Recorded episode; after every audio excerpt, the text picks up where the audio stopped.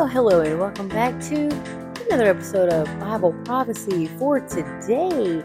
My name is Heather, and uh, I don't have any news and views for you today from a West Texans biblical point of view, but I do have uh, the Bible tonight, guys. So we are reading through the Bible.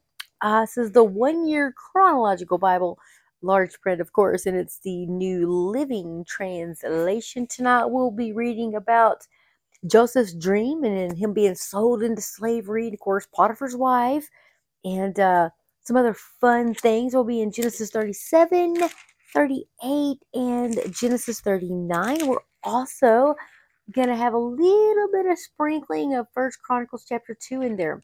So, yes, folks. Oh, and then Joseph is put in prison. So, lots of lots of fun stuff tonight. So, let's go ahead and get started. Thank y'all so much for joining me on this journey through God's Word. So, uh, Joseph's dream, and this is Genesis chapter 37, verses 1 through 17. And it happened about 1898 or 1732 BC. So, Jacob settled again in the land of Canaan where his father had lived as a foreigner. This is the account of Jacob and his family. When Joseph was 17 years old, he often tended his father's flocks. He worked for his half brothers, the sons of his father's wife, Bilhah and Zilpah. But Joseph reported to his father some of the bad things his brothers were doing. Jacob, Jacob loved Joseph more than any of his other children because Joseph had been born to him in his old age. So one day Jacob had a special gift made for Joseph, a beautiful robe. But his brothers hated Joseph because their father loved him more than the rest of them. They couldn't say a kind word to him. So one night Joseph had a dream, and when he told his brothers about it, they hated him more than ever. Listen to this dream, he said. We were out in the field tying up bundles of grain. Suddenly my bundle stood up, and your bundles all gathered around and bowed low before mine. His brothers responded, So you think you will be our king, do you? Do you actually think you will reign over us? And they hated him all the more because of his dreams and the way he talked about them. Soon Joseph had another dream, and again he told his brothers about it. Listen, I've had another dream, he said. The sun, moon, and eleven stars bowed down, bowed, bowed low before me. And this time he told the dream to his father as well as to his brothers, but his father scolded him. What kind of dream is that? he, he asked. Will your mother and I and your brothers actually come and bow to the ground before you? But while his brothers were jealous of Joseph, his father wondered what the dreams meant. Soon after this, Jacob or Joseph's brothers went to pasture their father's flocks at Shechem. When they had gone, when they had been gone for some time, Jacob said to Joseph, Your brothers are pasturing the sheep at Shechem. Get ready, and I will send you to them. I'm ready to go, Joseph replied. Go and see how your brothers and the flocks are getting along, Jacob said.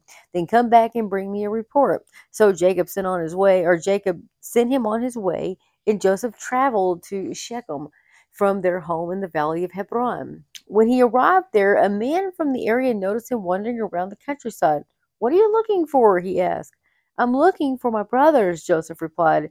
Do you know where they are pasturing their sheep? Yes, the man told him. They have moved on from here, but I heard them say, Let's go on to Dothan. So Joseph followed his brothers to Dothan and found them there. So Joseph is sold into slavery. When Joseph's brothers saw him coming, they recognized him in the distance. As he approached, they made plans to kill him. Here comes the dreamer, they said. Come on, let's kill him and throw him into one of these cisterns. We can tell our father a wild animal has eaten him. Then we will then we'll see what becomes of his dreams. What but what Reuben heard of their scheme, he had he came to Joseph's rescue. I'm sorry, but when Reuben heard of their scheme, he came to Joseph's rescue. Let's not kill him, he said. Why should we shed any blood? Let's just throw him into the empty cistern here in the wilderness. Then he'll die without our laying a hand on him. Reuben was secretly planning to re- rescue Joseph and return him to his father.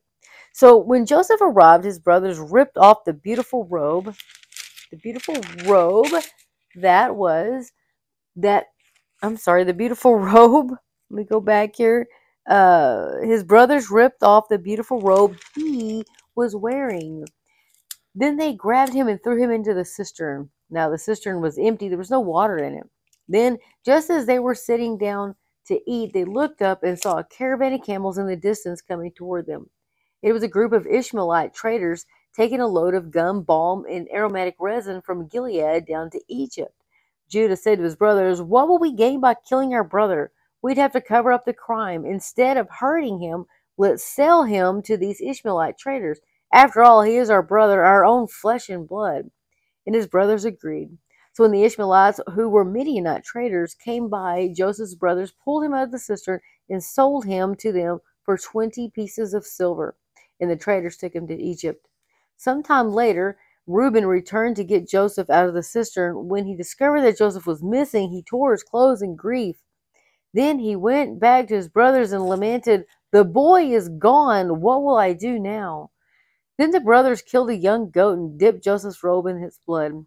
They sent in they sent the beautiful robe to their father with the message, Look at what we found. Doesn't this robe belong to your son?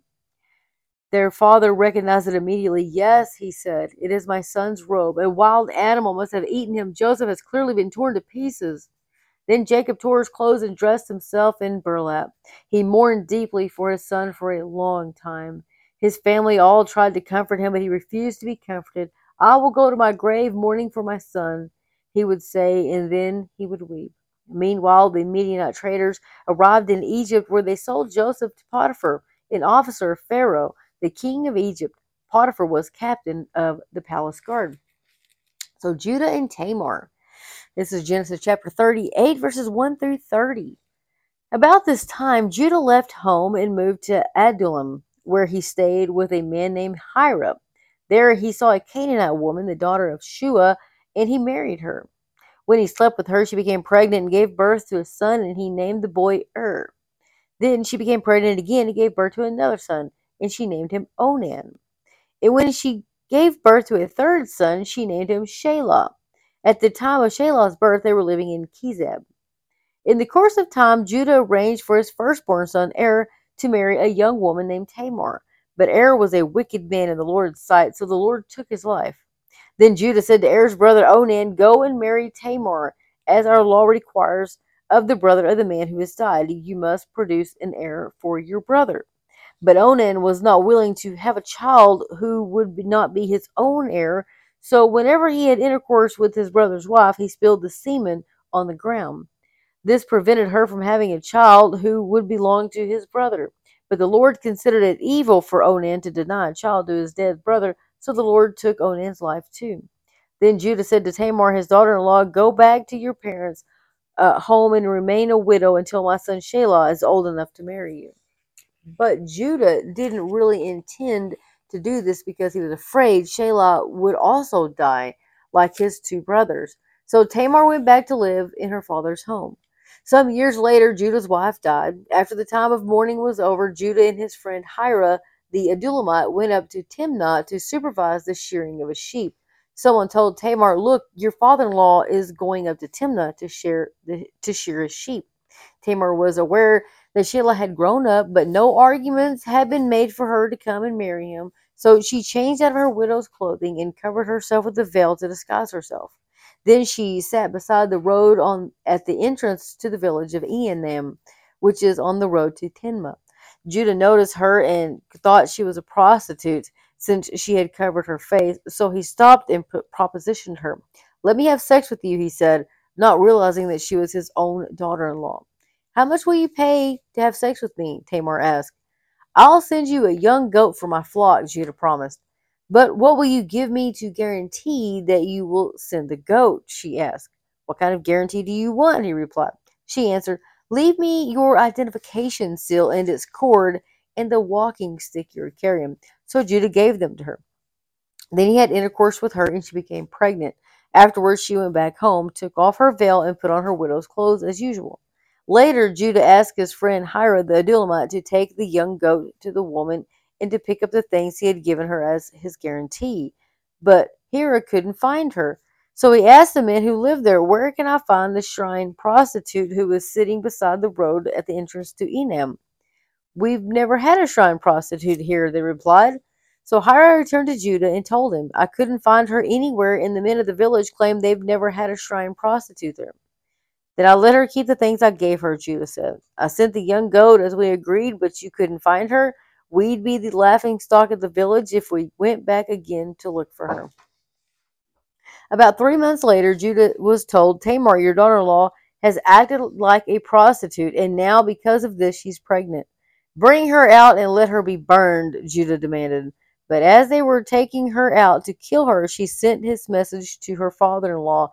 The man who owns these things made me pregnant. Look closely. Whose sealing cord and walking stick are these? Judah recognized them immediately and said, She is more righteous than I am because I didn't arrange for her to marry my son Shelah. And Judah never slept with Tamar again. When the time came for Tamar to give her birth, it was discovered that she was carrying twins. While she was in labor, one of the babies reached out his hand. The midwife grabbed it and tied a scarlet string around the child's wrist, announcing, This one came out first. But then he pulled back his hand and out came his brother. What? the midwife exclaimed. How did you break out first? So he was named Perez. Then the baby with the scarlet string on his wrist was born, and he was named Zerah. Descendants of Judah. First Chronicles chapter 2, verse 3 through 6. Judah had three sons from Bathsheba, a Canaanite woman. Their names were Er, Onan, and Shelah. But the Lord saw that the oldest son Er was a wicked man, so he killed him. Later, Judah had twins, uh, had twin sons from Tamar, his widowed daughter-in-law. Their names were Perez and Zerah. So Judah had five sons in all. The sons of Perez were Hezron and Hamul. The sons of Zerah were Zimri, Ethan, Heman, Calcol, and Darda, five in all. First Chronicles uh, chapter 2, verse 8 says, The son of Ethan was Azariah. Joseph in Potiphar's house. This is Genesis chapter 39, verses 1 through 18. When Joseph was taken to Egypt by the Ishmaelite traders, he was purchased by Potiphar, the Egyptian officer. Potiphar was captain of guard uh, of the guard for Pharaoh, the king of Egypt. The Lord was with Potiphar. I'm sorry, the Lord was with Joseph, so he succeeded in everything he did as he served in the home of his Egyptian master. Potiphar noticed this and realized that the Lord was with Joseph, giving him success in everything he did. This pleased Potiphar, so he soon made Joseph his personal assistant. He put him in charge of his entire household and everything he owned. From the day Joseph was put in charge of his master's household and property, the Lord began to bless Potiphar's household for Joseph's sake. All his household affairs ran smoothly, and his crops and livestock flourished. So Potiphar gave Joseph complete administration responsibility over everything he owned. With Joseph there, he didn't worry about a thing except what kind of food to eat. Joseph was a very handsome and well built young man, and Potiphar's wife soon began to look at him uh, lustfully. Come and sleep with me, she demanded. But Joseph refused. Look, he told her, my master trusts me with everything in his entire household. No one here has more authority than I do. He has held back nothing from me except you because you're his wife. How could I do such a wicked thing? It would be a great sin against God. She kept pre- putting pressure on Joseph day after day, but he refused to sleep with her, and he kept and he kept out of her way as much as possible. One day, however, no one else was around when he went in to do his work. She came and grabbed him by his cloak, demanding, "Come on, sleep with me." Joseph tore himself away, but his but he left his cloak in her hand as he ran from the house. That's a good thing. Anyway, he goes on to say, uh, chapter 13, I'm sorry, verse 13 goes on to say, when she saw that she was holding his cloak and he had fled, she called out to her servants. Soon all the men came running. Look, she said, my husband has brought this Hebrew slave here to make fools of us. He came into my room to rape me, but I screamed. And when he heard me scream, he ran outside and got away, but he left his cloak behind with me. She kept the cloak with her with her until her husband came home. Then she told him her story. That Hebrew slave you brought into our house tried to come in and fool around with me, she said. But when I screamed, he ran outside, leaving his cloak his, leaving his cloak with me. So Joseph put in prison. Potiphar was furious when he heard his wife's story about how Joseph had treated her.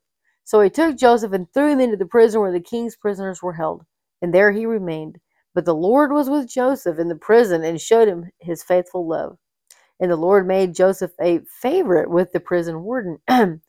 Before long, the warden put Joseph in charge of all the other prisoners and over everything that happened in the prison. The warden had no worries because Joseph took care of everything. The Lord was with him and caused everything he did to succeed. Oh my goodness, what a wonderful, wonderful stories, you guys. Ah, oh, in the Bible, just full of so much, I mean, just exciting things. And when I read that about he ran from her, leaving her cloak in his hand, he tore away from her and ran. Long, long, long time ago, I remember my, our pastor telling us about that.